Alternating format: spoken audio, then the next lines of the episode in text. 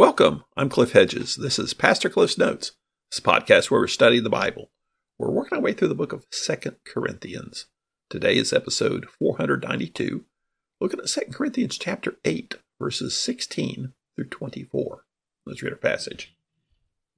Thanks be to God who put the same concern for you into the heart of Titus, for he welcomed our appeal and being very diligent went out to join you by his own choice we have sent him with the brother who is praised among all the churches for his gospel ministry. And not only that, but he was also appointed by the churches to accompany us with this gracious gift that we are administering for the glory of the Lord himself and to show our eagerness to help. We are taking this precaution so that no one will criticize us about this large sum that we are administering. Indeed, we are giving careful thought to do what is right, not only before the Lord, but also before people. We have also sent with them our brother.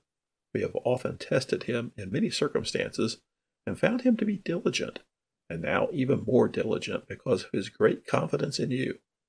As for Titus, he is my partner and co worker for you. As for our brothers, they are the messengers of the churches, the glory of Christ. Therefore, show them proof before the churches of your love and of our boasting about you. This is Second Corinthians. This is a letter Paul sending to the church in Corinth. There's been a history going back between Paul and the church in Corinth. Paul founded the church on his second missionary journey and then sent them a letter. Then later, during his third missionary journey while in Ephesus, he sent them First Corinthians. Timothy was there and came back and reported that things were still pretty tough. So Paul made a quick visit. The visit didn't go well, and there was nasty opposition. Paul left, went back to Ephesus, and wrote the tearful letter. He sent it with Titus, and they went down to Corinth.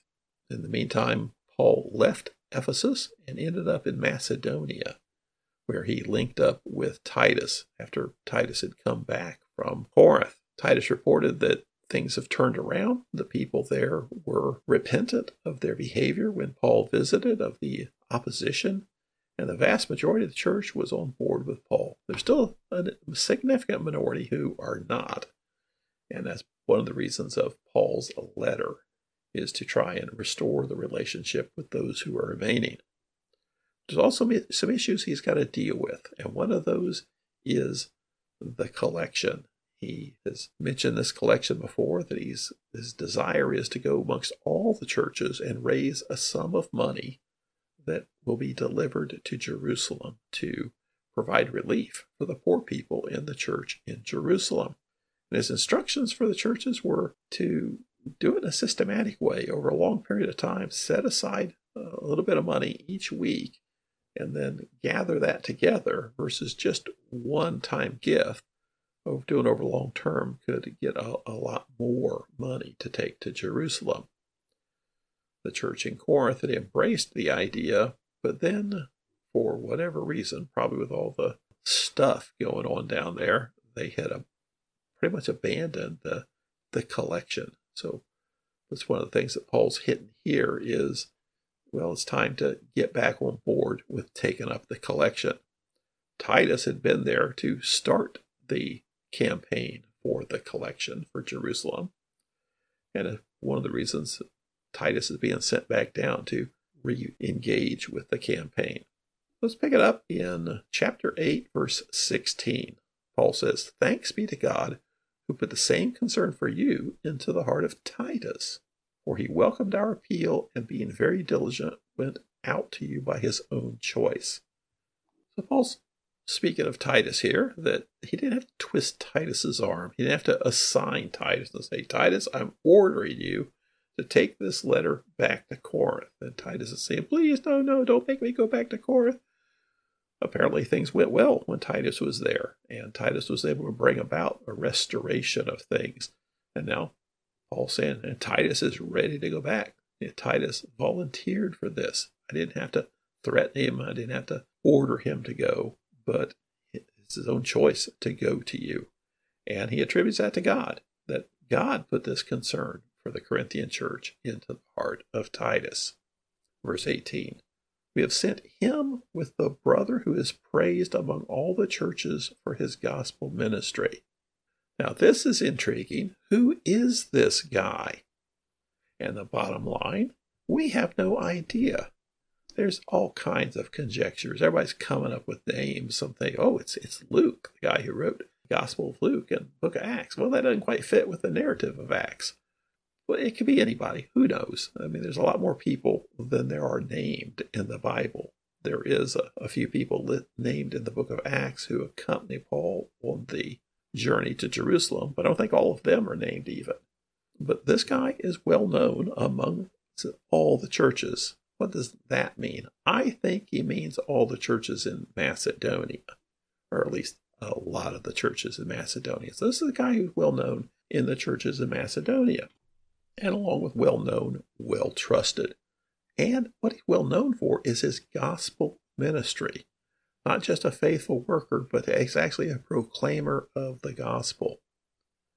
Verse 19, and not only that, but he was also appointed by the churches to accompany us with this gracious gift that we are administering for the glory of the Lord Himself and to show our eagerness to help.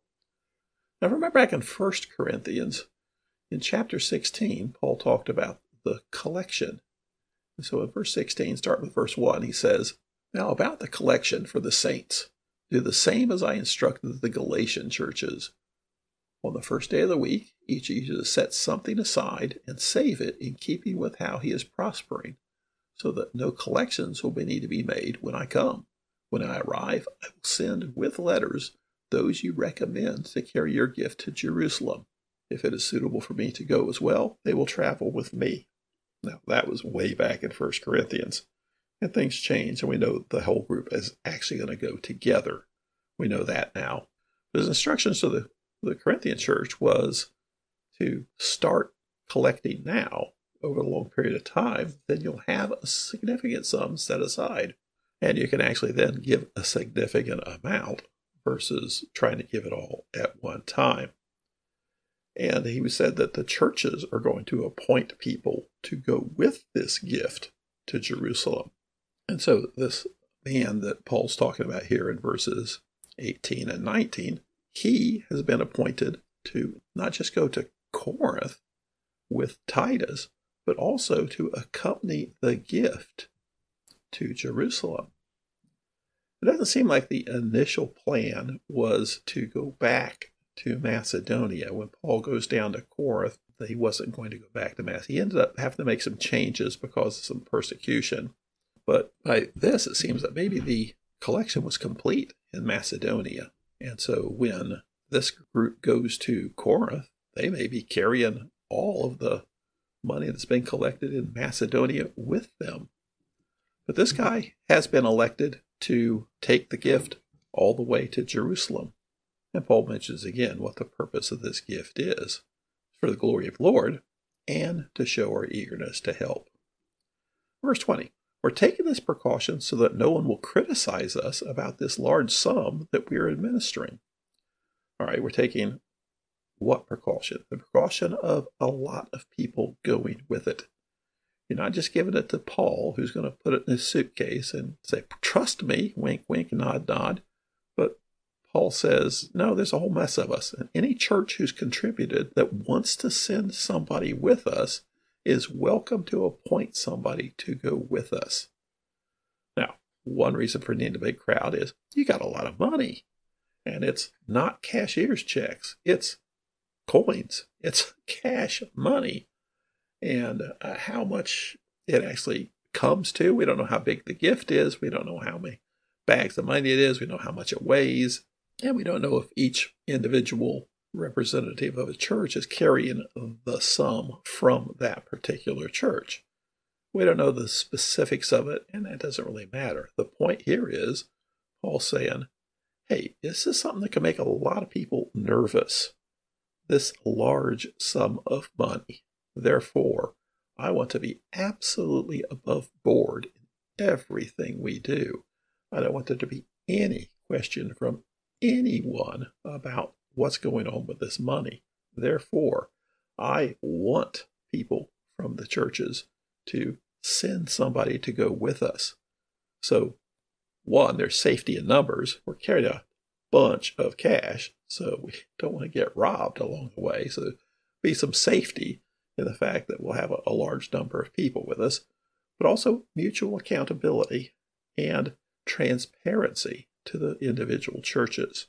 So, we're taking this precaution that is, having representatives so there won't be any criticism.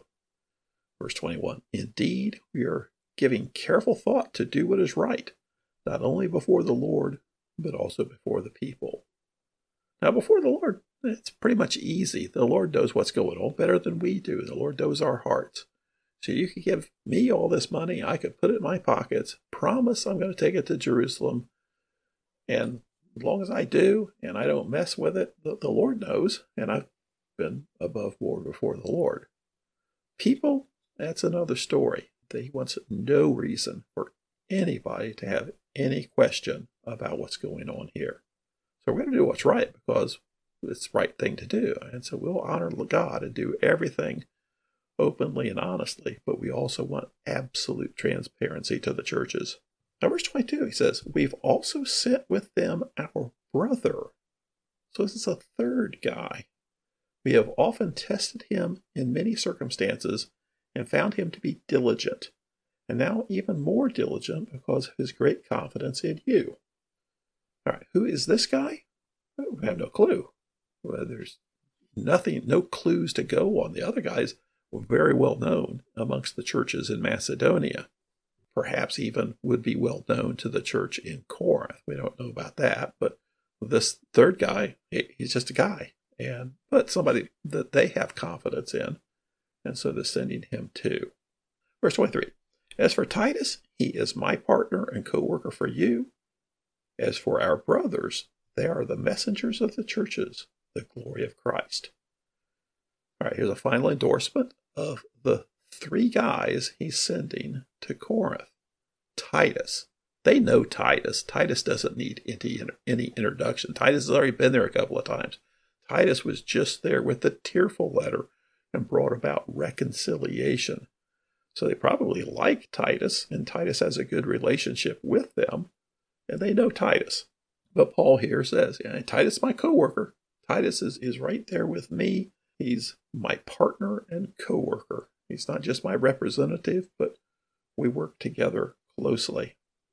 As for our brothers, the other two guys, they are messengers of the churches. Some translations say apostles, because the Greek word here is apostolos, which gets translated as apostles. It can also get translated as messenger.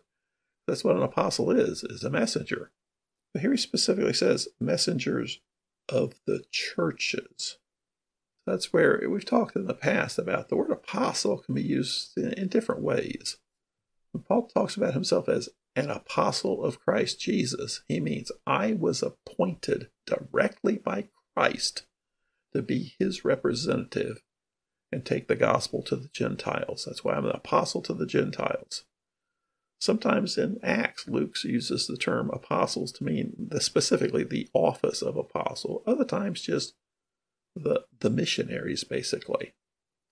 And so here, Paul's using the word kind of in the sense of missionaries, messengers. And they're not apostles of Jesus Christ, they're apostles of the churches. That is, they're sent by the churches. So you've got Titus and these two other guys, and they are being sent to Corinth for the purposes of this collection also to deliver the letter, 2 Corinthians. Verse 24. Therefore, show them proof before the churches of your love and of our boasting about you. Paul's kind of saying, don't embarrass me here. We're sending these guys from Macedonia down there. Treat them well.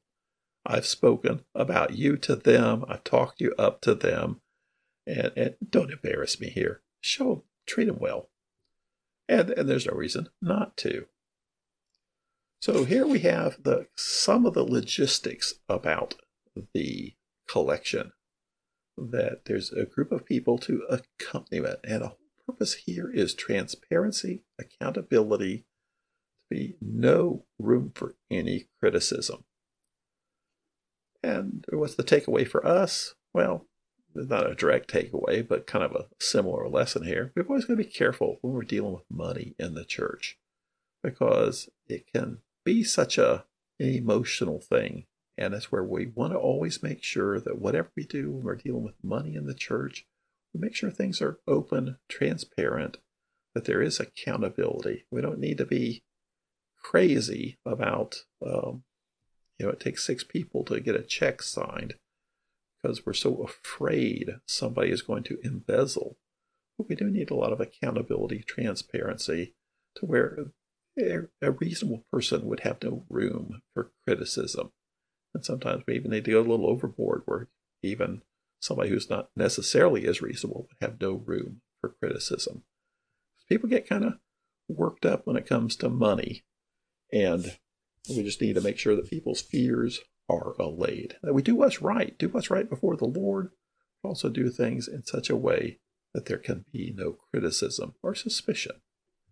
Thanks for joining me. Join me again next time as we continue working through Second Corinthians.